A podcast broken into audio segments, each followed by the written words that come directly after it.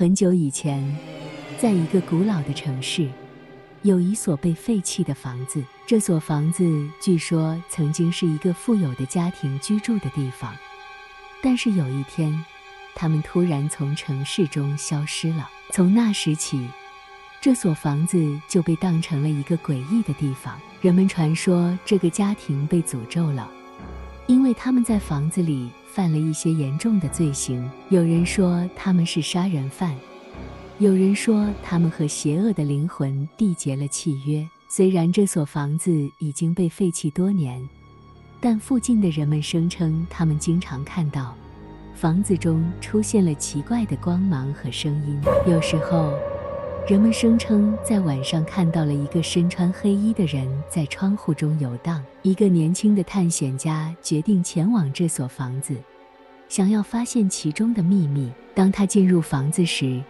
他感到一种不寻常的寒意。他开始探索房子，但他很快就发现房子的墙壁上悬挂着奇怪的符号和诅咒的咒语。就在这时，他听到了一些声音。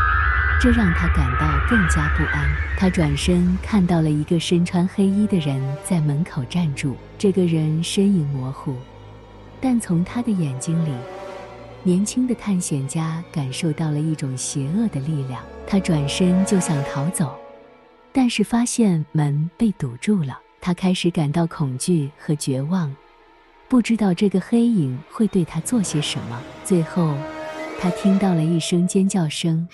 然后就失去了意识。几天后，他被发现躺在房子的门口。他描述了自己经历的一切，但是没有人相信他的话。自此之后，这所房子就被人们称为诡异的鬼屋。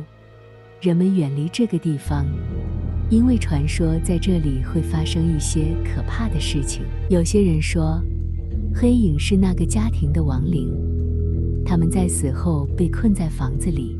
无法超生。也有人说，这个黑影是诅咒的象征，它会带来厄运和灾难。不管是什么，这个鬼屋成为了城市中最可怕的地方之一，人们都不愿意接近它。如此这般，这所鬼屋一直被放弃了很长一段时间。即使现在，它仍然是城市中最神秘和诡异的地方之一。经常成为青少年探险的目的地。然而，尽管有人进入鬼屋，但没有人能真正解开其神秘的过去，而鬼屋的秘密似乎永远不会被揭示。好了，今天的故事就先到这里，下一集再说到台湾的真实鬼故事。我们下次听，拜拜。